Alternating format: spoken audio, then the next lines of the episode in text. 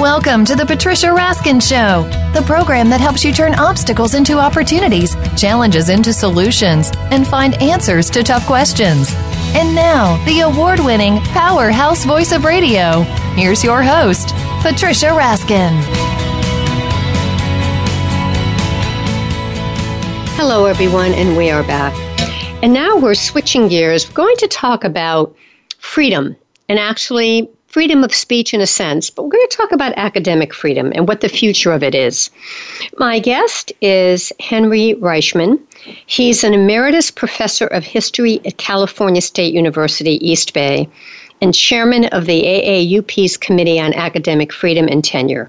He's the author of the new book, The Future of Academic Freedom he delves into specific threats with the potential to ruin careers, exacerbate the crisis in higher education, and but he also takes a look at you know what we can do to defend our academic freedom. How can we illuminate the meeting and understand the challenges that we face? But also, you know, discover um, how we can move through expression and through our freedom, even though there are a lot of constraints right now. So, welcome welcome Henry Reichman. Welcome, Hank. Well, it's my pleasure to be here. Thank you. All right, so let's uh, let's take a look at this. There's an awful lot to go through. What do you mean when you say academic freedom? Is that freedom of speech? Is it freedom of study? What does it mean? Well, it's very, it's closely related to freedom of speech, but not quite the same. Um, academic free, freedom of speech is something to which we all should be entitled, uh, irrespective of our views. You know, the the free marketplace of ideas, so to speak. But academic freedom is something that, that faculty members need to to earn through expertise in their discipline. Uh, so, for instance, I can uh, I can advocate. Well, a person could advocate Holocaust denial, for example, in public without fear of uh, of arrest or anything like that perhaps not fear of ridicule, but uh, but if I were to teach that in my European history classes, my colleagues could very well say you're no longer suited to be a, a, a, a teacher. So Mm-hmm. Um, academic freedom essentially has has three components: the freedom to conduct research as we as we see fit and to control the results of that research, the freedom to teach our subjects in the classroom in accordance with the principles of our uh, respective disciplines, and then this is the part where it becomes closest to freedom of speech. We've always argued in the AAUP for over a century now that faculty members should be entitled to the right to speak as citizens, both citizens of their institution and citizens of the broader society without fear of institutional discipline. But that's not always true. I mean, well, that, yes, that, of course, it's not always be. true. it, should it should be. be. I, I mean, uh, one of the principles of my book is to say that throughout its it, the whole history of the concept, which really dates back in the United States to the beginning of the 20th century, uh, academic freedom has always been something that's been contested and uh, and controversial. What would you say are the threats right now? What, what's the biggest threat? Well, the, the single biggest threat, I think, to academic freedom right now has been the erosion of the tenure system. Uh, when the AAUP was founded in 1915, only a tiny handful of faculty members had uh, had tenure, which is we've always felt is the strongest protection for academic freedom. Uh, and by the 19, early 1970s, about two thirds of all people teaching in higher education were either tenured or eligible for tenure. Uh, mm-hmm. today, however, unfortunately, only about a quarter of those teaching in higher education uh, uh, are in, even in the tenure system. And even if you exclude graduate student instructors, still two thirds are working on contingent, often part time uh, contracts, even though uh, they're often called temporary but, contracts, but some of those people have had temporary contracts for 15 mm-hmm. or 20 years. But, but here's my question about tenure. Can, can tenure make people um, not as motivated because they know whatever they do, they're going to stay? Well, that could be, and I, and I certainly, with uh, the uh, more than a million people teaching in higher education, I'm sure you can always find examples of people like that. But you can find that in almost any profession. But the the thing that people don't understand about tenure, it's not a guarantee of lifetime employment. It simply states that a, a faculty member who has earned tenure uh, cannot be dismissed without except for cause. Now, we in the AAUP have never mm-hmm. defined what cause is, but there are obvious things not doing your job, uh, research fraud, sexual harassment, are three obvious uh, examples. Uh, so only for cause and only after a due process procedure. Uh, and we believe that that's the strongest protection for tenure. And in fact, actually, the tenure system usually, in my experience, guarantees that uh, faculty members who earn it have gone through a much more rigorous supervising process and observe, observing of their teaching and uh, assessment of their scholarship than people who are hired on short-term part-time appointments ever go through. And the result is a much greater quality. Yeah, because they're with it. They're staying with it day in and day out as well. Exactly. I also want to say the, the AAUP the is the American loyalty. Association of University Professors. So I wanted to let people know that we don't all, not everybody knows what that is, but. But going back to, to that organization, the American Association of University Professors, I know that it was um, created you know in terms of economic and social inequality and to you know to really fight that but the question is now we have capitalism we have, you know, uh, universities that are functioning like businesses and with hierarchical governance. So, what can we do about that? Well, I think the history of the AAUP provides a, a, lesson of what we can do about that because it's not like in 1915 we didn't have capitalism. Uh, and indeed, universities, uh, in fact, one of the major motivations for the founders of the, of the AAUP was that universities were dominated by boards of trustees associated with the you know the big robber barons of the age, the Rockefellers, the Jay Goulds, uh, the Mellons, etc. Uh, and university presidents were often autocrats who basically did what they pleased. Um, and yet they managed, uh, the AAUP and of course the faculty as a whole managed over um, many decades to uh, uh, democratize governance of universities. Uh, not in the sense that these are, you know, democracies run by the students and faculty, but that there's shared governance in which faculty members uh, and, and, to some degree students have the appropriate voice in the institution uh, and enjoy academic freedom. And, and that built a much stronger higher education system. And now I think we've seen, uh, uh my book discusses a lot of erosion of that. I just you know talked about the erosion of tenure, but uh, I'm optimistic that if if our forefathers, so to speak, did it 100 years ago, we can do it again. Mm, absolutely. What about social media today? Does that pose an issue for academic freedom? Well, it certainly does. Uh, in a certain sense, what it does is actually exaggerate uh, problems that had always been there. Uh, that faculty members historically uh, have often gotten into trouble when they speak as citizens, uh, write an op-ed piece, uh, say something in, uh, at a speech or something like that. Uh, but in you know a hundred years ago, there was a limited audience for each one of those.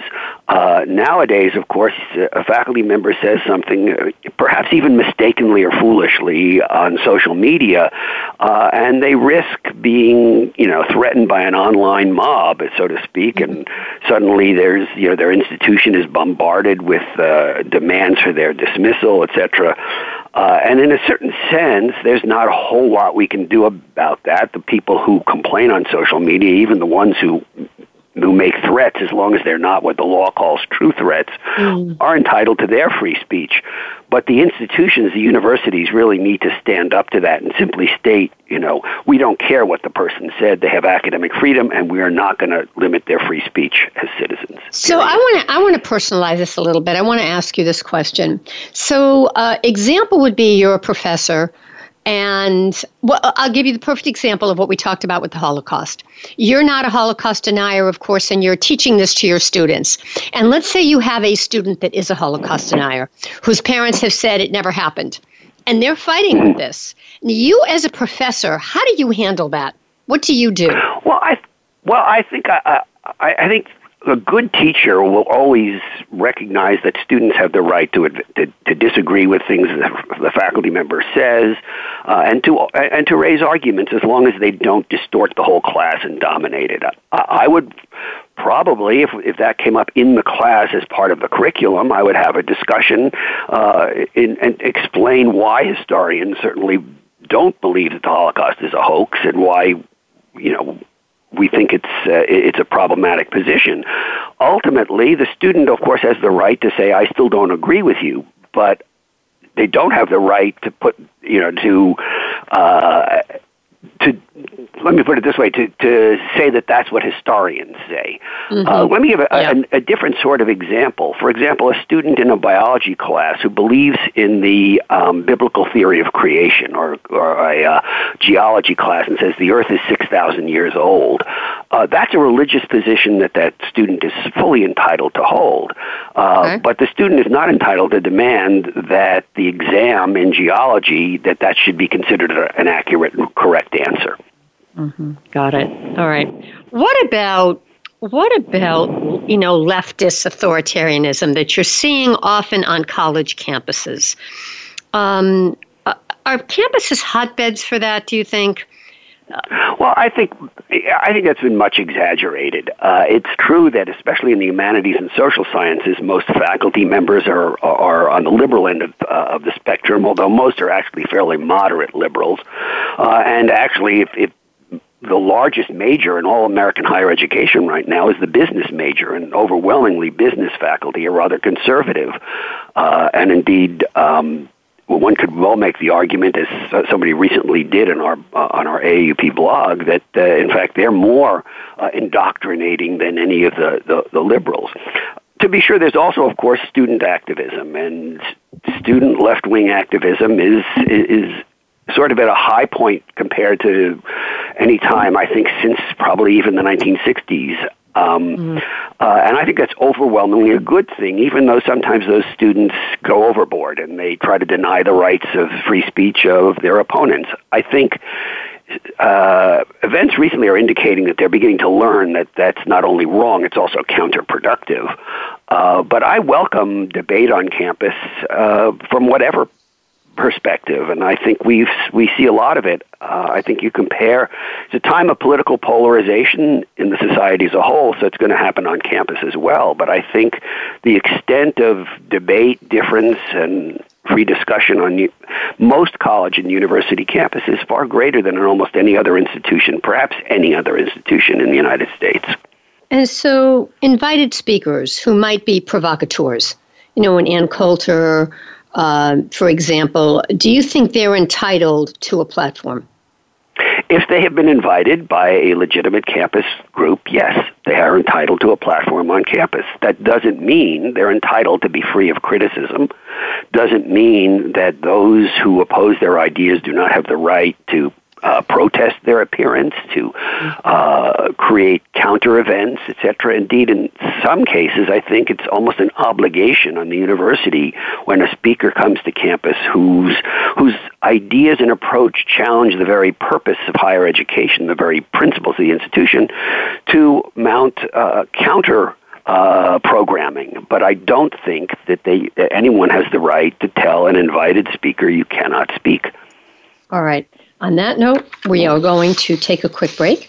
And when we come back, we are talking to Henry Reich about his brand new book, which is called The Future of Academic Freedom. And we'll talk more about this when we come back. We'll talk about, you know, what is the marketplace of ideas right now, and what about certain forms of speech what about outside donors? Does this uh, how does this tie into academic freedom and differences, and maybe um, where we are right now in our political system in terms of academic freedom? You're listening to the Patricia Raskin Show right here on VoiceAmerica.com. Again, my guest is Henry Henry Reichman, and he is the it's the book is the future of academic freedom. We'll be right back.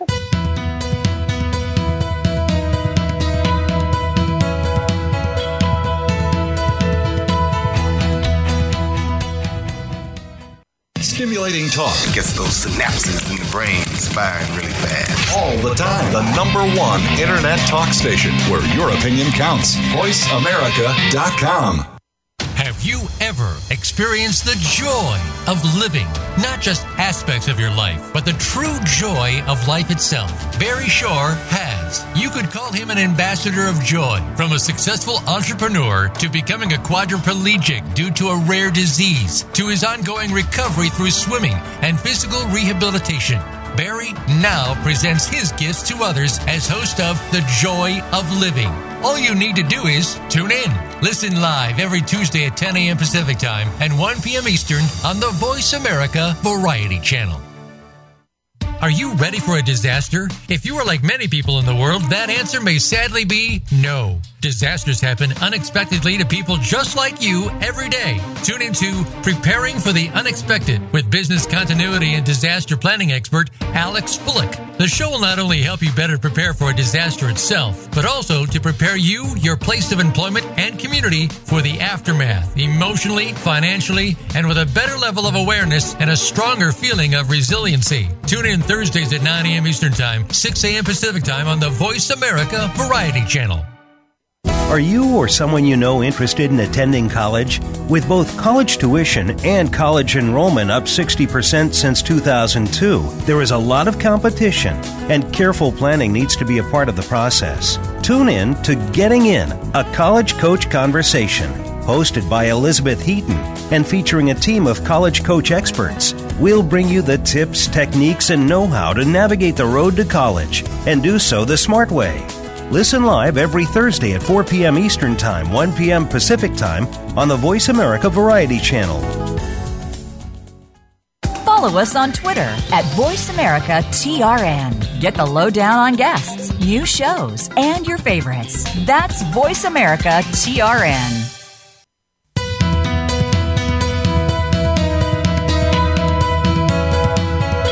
You are listening to The Patricia Raskin Show. If you wish to call into our program today, please call 1 866 472 5788. That number again is 1 866 472 5788. You may also send an email to patricia at patriciaraskin.com.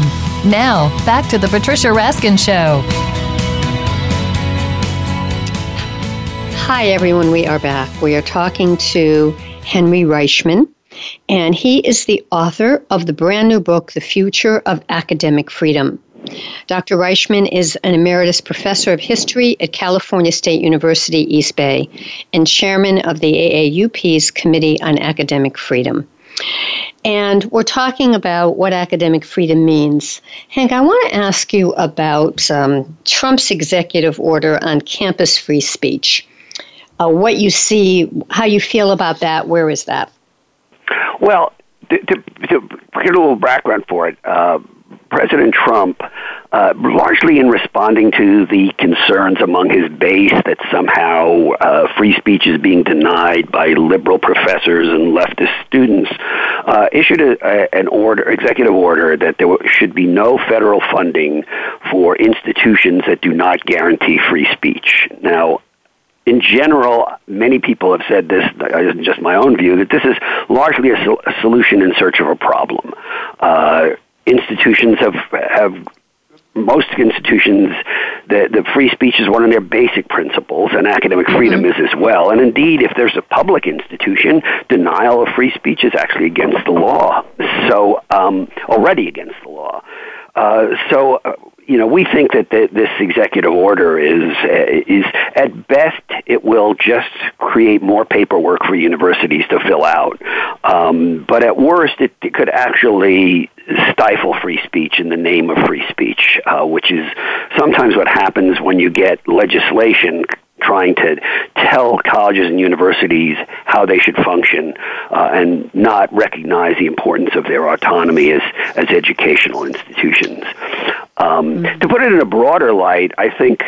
Uh, as you know, that my, my book concludes with a chapter about academic freedom under what I call the Trump regime, and I began it by pointing out that uh, President, you know, the problems that I've described in the book certainly don't begin or end with President Trump, and many of the policies that are wrongheaded or actually have been bipartisan. Um, but I do think uh, the rhetoric coming from uh, President Trump in particular and his supporters has, in some ways, erased the political polarization and the tension in the mm. in the country as a whole, and has thus yeah. had a similar effect on campuses, and and that makes it much more difficult for faculty members and students to exercise their uh, academic freedom and free speech rights. And that brings me to the question of, you know, in your book, you reject the notion that universities are a marketplace of ideas. But shouldn't we all be able to discuss and examine and debate on college campuses? Well, uh, let me make clear that the university, the purpose of a university is, is to discover new knowledge and, and disseminate it to people. That's basically research and teaching. And insofar those functions are there, uh, it's a marketplace of ideas only insofar as any new ideas need to be tested out through debate. But some ideas, I mean, uh, you know, are, are just not part of the university. Now, in order to teach people successfully. Students, in particular on the campus, need to have the right to raise questions, including ignorant questions. I mean, we're talking often about young people who are just opening their, their minds to new ideas. So they're going to ask questions and they're going to raise ideas that are that that uh, the faculty and educated people have already long uh, rejected. Uh, but they need to raise them. And so, in a sense, I think we have to make a distinction between the classroom, the library, the laboratory, the work of the university, where it is not just a free marketplace, that it's, it's about the advancement of scholarship, and the broader community and aspect around the university where I think we need to have as many different ideas available as possible and no idea should be rejected simply mm-hmm. through censorship but rather mm-hmm. should if it, it should through debate and refutation should be dealt mm-hmm. with what about donors? What impact does that have when people are giving a lot of money and they have certain perspectives? I mean, we see this in political and politics all the time. How do you handle that when you might have a, a conservative, a big conservative donor, you know, at a school that isn't conservative? Well, you know, the more that we have as a society over the last 30 or 40 years defunded ed- higher education, mainly public education, but it has had an impact as well on private higher education. Uh, the impact has been varied. I mean, the obvious one is the increasing tuition uh, expenses for students and the uh, hiring of part-time and contingent low-cost faculty members I talked about earlier. But it also has meant that universities are increasingly looking to outside philanthropy uh, for support. And there's nothing wrong with that in principle. And in fact, it's would hardly be surprising that donors are going to give to things that they support and not things they don't right. support. Uh, uh, and they have every right to do that, of course, whether they're conservative, liberal, or apolitical, whether they but, want to but donate can they to have boundaries, or, Hank? Can they put boundaries on Yes, this? and that, that's what I have to get to, is, is that there, are, there are boundaries. As long as those donations do not impinge upon the university's own right to determine what is taught, who do, does the teaching, uh, what is studied, uh, and you know the, the basic principles and rights of the faculty and of the institution institutional autonomy. Uh, and what has tended to happen in recent years, in particular, it's come from the right side of the political spectrum, although some of it has come from the left as well, have been donations which carry sort of um, conditions on them. Uh, for mm-hmm. example, the, the uh, Charles Koch Foundation has been found a number of uh, donations to basically uh, ask for a veto power of who can be hired and fired. Um, they've put their own people in charge of certain places. They've they've established a curriculum not established by the faculty, uh, and this is highly problematic. And it would be highly problematic, frankly, if it came from the left as well. Hmm. Yeah, and and but uh, uh, but are there safeguards to help that in well, most the, cases? The, the, the biggest safeguard is transparency. Is that I believe all donor agreements should be public. Uh, and any conditions should be available and known. And moreover, the faculty should have some supervision over the implementation and periodic review of how uh, donations are being handled, usually through the academic senate or some kind of committee. Um, and where we've gotten into trouble with these donations is when the faculty organs, the, the uh, committees in charge, the fac- academic senate have been bypassed, or where the agreements have been kept secret. Absolutely. What are your closing thoughts, Hank, for our listeners on academic Well, my- freedom? What do you want to leave our listeners with? Well, I want to leave, I don't want to leave your listeners with a doom and gloom. I don't want to Good. think that. I mean, my my book outlines a number of very serious problems we are facing in the realm of academic freedom, but it's also, I hope, a, a kind of call to arms, uh, figuratively, of course, not only for the faculty but for the, the public as well, because I think. Uh, we have a great higher education system in the United States. We and we've built a long tradition of academic freedom, uh, and it's a solid foundation on which we can build and which we can resist some of these deleterious things that I talk about in the book. Uh, and I think, we're, to put it bluntly, we're in a stronger position than the founders of the AAUP were a little over 100 years Good. ago, and yet they can succeeded, so so can we. Absolutely. How can people find your book? Uh, it's available at Amazon.com. It's available directly from their publisher, Johns Hopkins University Press, uh, and I hope at a good number of bookstores, especially academic bookstores. Thank you so much, Dr. Henry Reichman, for being on this program. It was very inspiring. Thank you. Thank you. Stay on the line. thank you for having me. All right, folks, that wraps up this edition of the Patricia Raskin Positive Living Show. Remember, uh, stay healthy, stay happy, get the support you need, and know you can make your dreams come true. You can find me on Facebook, just like me, Patricia Raskin, Raskin Resources, or if you'd like my newsletter, which will show you who my guests are every month on the show as well as other things, write me, patricia at patriciaraskin.com. Until next time, have a great week. Bye for now.